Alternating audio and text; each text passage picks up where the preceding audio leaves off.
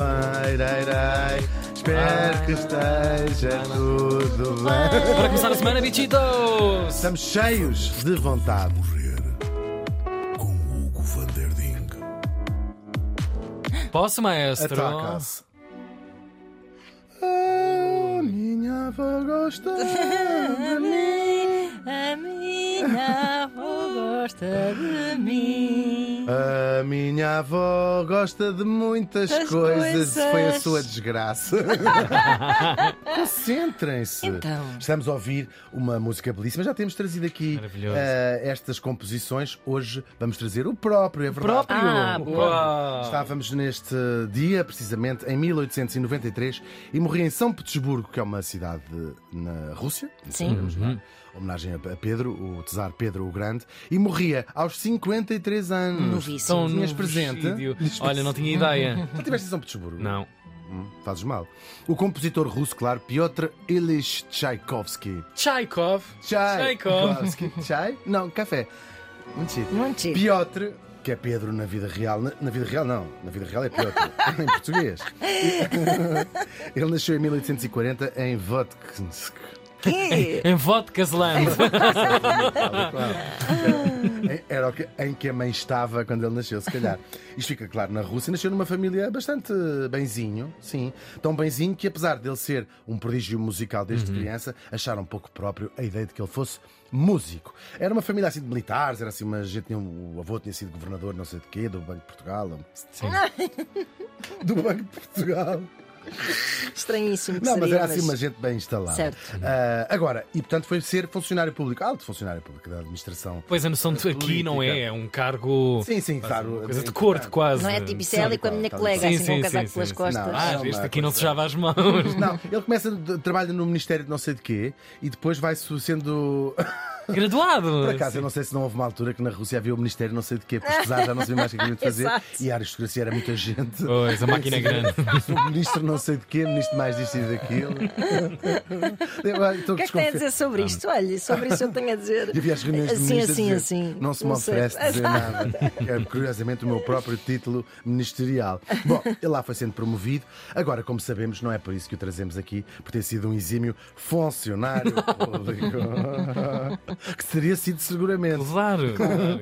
Até que ele apanha uma oportunidade, ainda é bastante jovem, para ir estudar para o Conservatório de Música, uma coisa muito recente, tinha acabado de ser inaugurado, ahm, e portanto ele vai para lá. E a, educação musical que ele vai receber é ao gosto ocidental. Tinham aberto um conservatório, vou, vou inventar, mas ah, à moda de Paris, ou uma coisa ah, assim. E portanto, ah, a maior parte dos compositores, eu vou dizer todos os compositores, pelo menos os famosos na altura, eram ah, à moda russa, portanto eram, achavam aquilo tudo, eram estilos musicais muito diferentes, de tradições di- muito diferentes da Europa Ocidental ou da, da, da Rússia. E, portanto, a sua obra como compositor vai ser precisamente marcada, e nós, se prestarmos atenção a isto, percebemos exatamente entre a mistura entre a música ocidental, erudita ou clássica, que se fazia, e a tradição eh, russa, claro.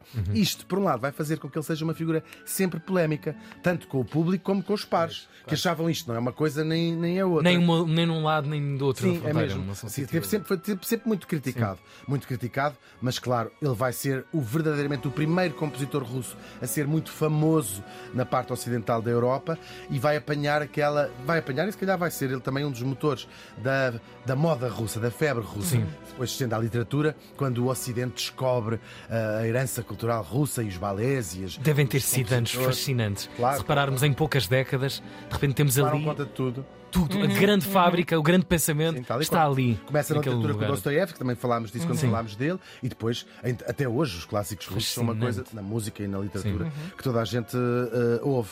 Claro, hoje, sabemos todos, é um dos mais famosos compositores de sempre e continua a ser tocado em todo o lado. Agora já é crime em algumas jurisdições. Muito giro. Não, é verdade, faz parte dos repertórios de, de tudo Claro. e mais alguma coisa.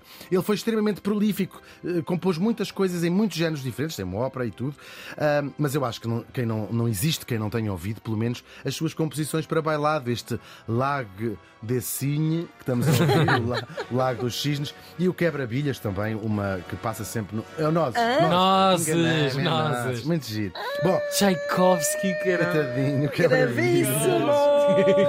Era um restaurante no Campo Grande bem bom. É verdade, havia, era bem Uau. Um, um, um, restaurante regional.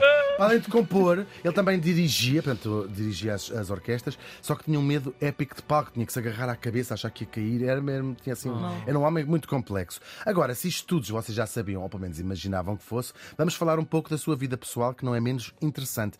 Ele viveu contado por ele, uma paixão muito novo por uma cantora de ópera, uma história que acaba mal porque ele tinha um péssimo feitio e foi um bocadinho injusto e não sei o que, ela foi-se embora. Depois ele casa, o casamento também não correu bem uh, e talvez nunca tenha vivido a sua verdadeira orientação uh, sexual que ele manteve não propriamente em segredo, mas não explorou ao longo da sua vida. A sua relação mais fascinante, já trouxemos aqui ela e hoje falamos também a propósito dele, é com a sua mecenas Nadzda von Meck. Talvez se lembrem disto. É uma milionária muito excêntrica, muito particular, uma mulher que tinha uma fortuna já enorme. Sim, é, inc é, incrível mesmo esta história. Eh, e vivia praticamente como uma ermita, não saía da sua casa. Já me lembro desse ponto. Tinha um de ermita. para bater sim, nas sim. criadas à distância. Sim, e... sim, sim, sim. Já, essa história foi, olha, foi um dos é vamos todos morrer mais fascinantes. É incrível. Aquelas personagens da sombra é mesmo, que podem é governar o mundo. É mesmo, é mesmo. Uau, é mesmo, incrível. Mesmo e portanto vamos lembrar um bocadinho essa história aqui uhum. a propósito dele também. Ah, que é, impossível falar dele sem falar desta história. E ela só saía de casa para ir incógnita com um chapéu de palhaço, vestida de palhaço. Assim um indicador à frente Sim, do nariz.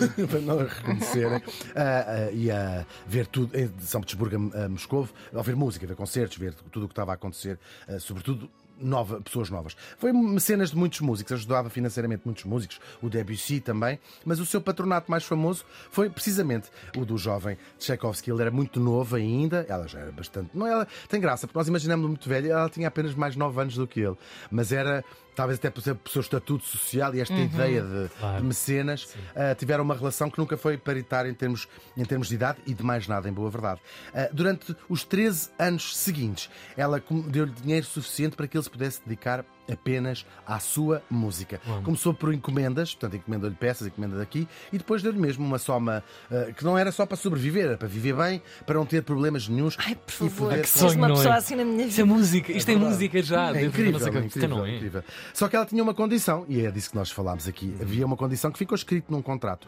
Os dois nunca se poderiam conhecer ou ver. É, é, pá, é incrível. Esta é que é a parte fascinante. Eles trocaram muitas cartas, cerca de 1200 cartas ao longo destes, destes 13 anos, coisas muito íntimas e foram, de facto, a pessoa mais importante na vida um do outro Sim, ao longo é deste tempo, sem nunca se terem uh, conhecido. Era uma relação, por vezes, eh, complexa da parte dele. Como eu já disse, ele tinha um feitio, não vou dizer difícil, não é tão injusto dizer isso ou mau ou o que é. Era uma pessoa muito particular. Uhum. Um, e, de facto, nunca, nunca se viram. Eles falam, eh, são cartas muito interessantes onde ele fala da sua visão sobre a música, sobre a arte e depois muito pessoais. Ele tinha tido uma relação complexa com a mãe e ela vai ser uh, o substituto da sua mãe. Há uma uhum. relação uh, muito, muito profissional, não é? Sim, sim, sim, Mas cartas muito íntimas mesmo.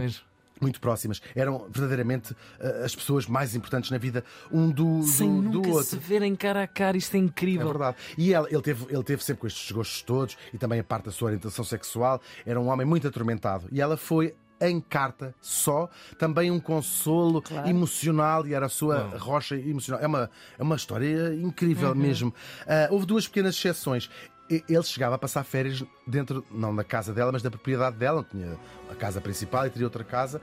E há um dia em que eles se cruzam Lembra-se dessa história? Contaste isso do outro ponto longe, de vista. Sim, sim, ao longe e só se baixam a cabeça um ao outro, mas já estavam longe, não é? Ela passou no jardim, ele estava mais ou menos, vou dizer, uns metros valentes, e ele uhum. escreve-lhe uma carta. Tá, existe essa carta, a pedir-lhe desculpa e dizer que foi de propósito, foi sem querer, aliás, porque eles tinham horários para poderem. Ela, por exemplo, comprava um quadro de Matisse ou o que seja, sim. e dizia-lhe assim: você tem que viver este quadro, então venha às três horas à minha casa, e ela não estava, e ele ia ver o quadro, Pai, depois escrevia-lhe. É incrível, é mesmo Será que incrível. isso era uma patologia depois? ou seja, hoje, passados estes anos todos, será que há, há, um, há um termo, há uma, um Ela... contexto eh, patológico não para uma pessoa não que não quer ver. Ou seja, ela também se deu nessas cartas, desenvolver relações com essas pessoas. Sim, eu, não era só ter, dinheiro, pode só. ter começado como não quer influenciar a arte dele, eu não quer que ele me conheça Sim, como exato. pessoa. Pois. E depois às tantas já não tens volta a dar, aquilo já está feito. Claro. Já é um molde. E, e digo, isto foi.